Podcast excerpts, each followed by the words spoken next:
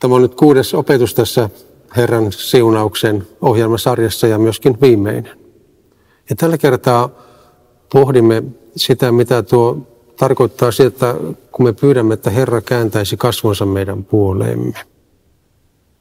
Ja voi olla, että kun sitä asiaa pohdimme, niin ymmärrämme ehkä jotakin enemmän vieläkin, mitä tarkoittaa rauha Jumalan kanssa ja se rauha, mihin tuo Herran siunaus päättyy.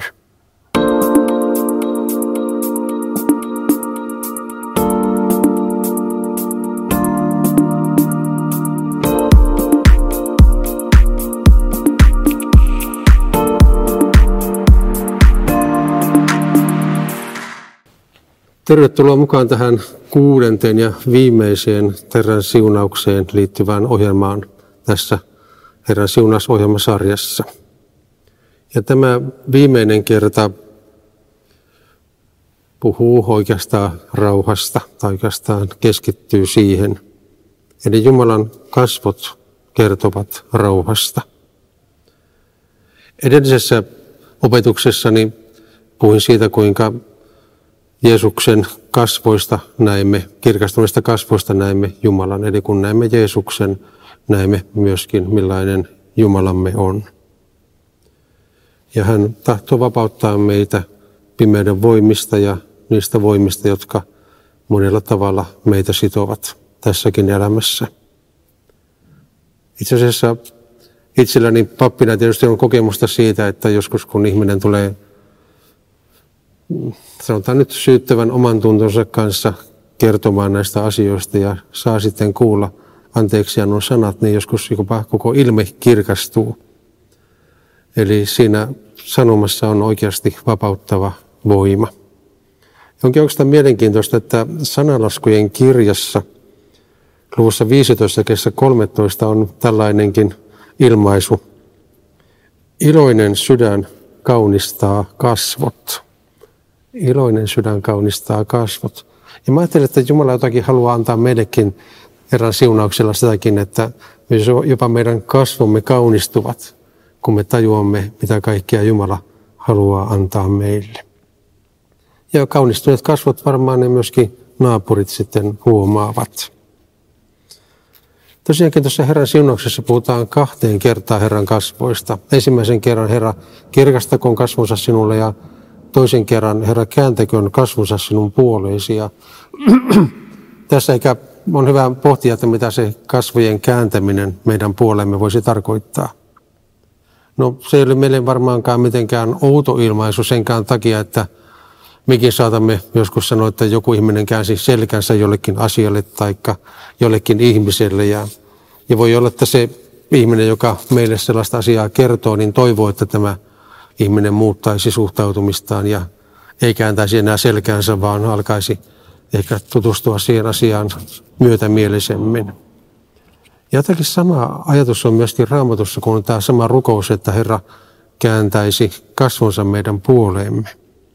Eli että hän kiinnittäisi kaiken huomionsa siihen ongelmaan, mikä meillä on ja jonka haluamme nyt tuoda Jumalalle tiettäväksi. Sitä oikeastaan pyydämme, kun pyydämme, että Herra kääntäisi kasvonsa meidän puoleemme. Eli esimerkiksi psalmissa neljä ja kesä seitsemän rukoillaan, tai sanotaan näin, monet sanovat, kumpa saisimme osaksemme menestystä, Herra, käännä meihin kasvojesi valo.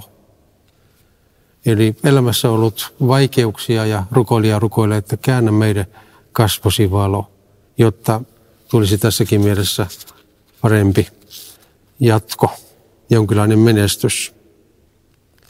Ja tuo heräsiunaksen loppu, johon aikaisemmassa ohjelmassa onkin viitannut, oikeastaan kertoo sitä huipentumasta, mitä se Herran kasvojen kääntäminen meille tarkoittaa. Eli se oli se hebrean sana shalom, rauha. Ja antakoon sinulle rauhan, päättyy tuo rukous tai siunaus. Oikeastaan voisi ajatella, että tuo Herran siunaus on raamatun vanhimpia runoja, koska se on hyvin tarkkaan runon muotoonkin myöskin kirjoitettu. Ja se tosiaan päättyy tuohon rauhasanaan.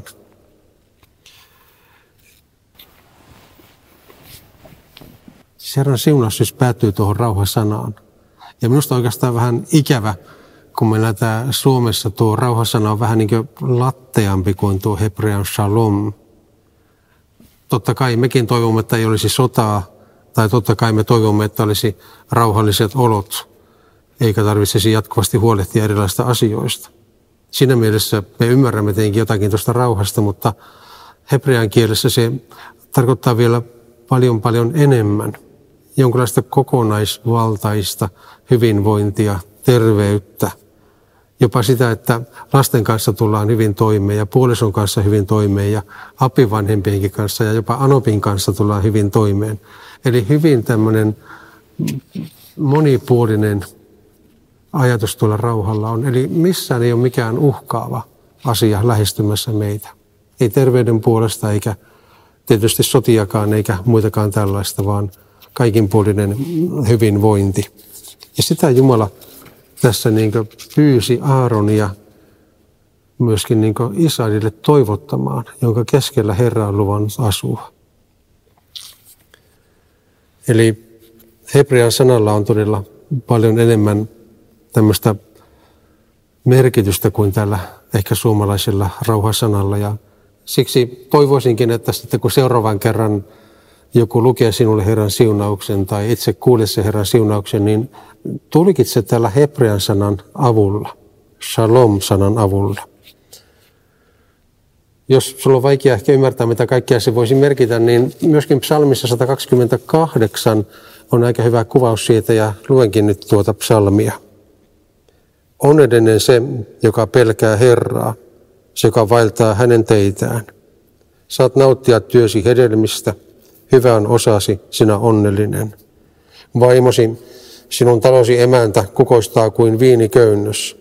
Lapsia on pöytäsi ympärillä kuin olivipuun juurella vesoja.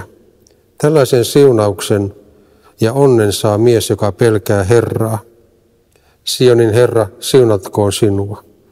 Koko elämäsi ajan sinä näet, kuinka Jerusalem kukoistaa. Sinä saat nähdä lastesi lapset, rauha ja menestys Israelille. Eli siinä se shalom-sana tuli siihen päätteeksi jälleen mukaan. Ja sellaista rauhaa siis mekin tarkoitamme, kun Herran siunauksen päätämme vaikkapa Jumalan palveluksessamme rauhaan. Ja tietysti kun Jumalan palvelus päättyy tähän Herran siunaukseen, mistä me lähdemme ovesta ulos sen kaiken arjen keskelle, niin totta kai siellä erityisesti me sitä rauhaa tarvitsemmekin kaikin tavoin, niin terveyden puolesta kuin ystävien puolesta tai kodin puolesta.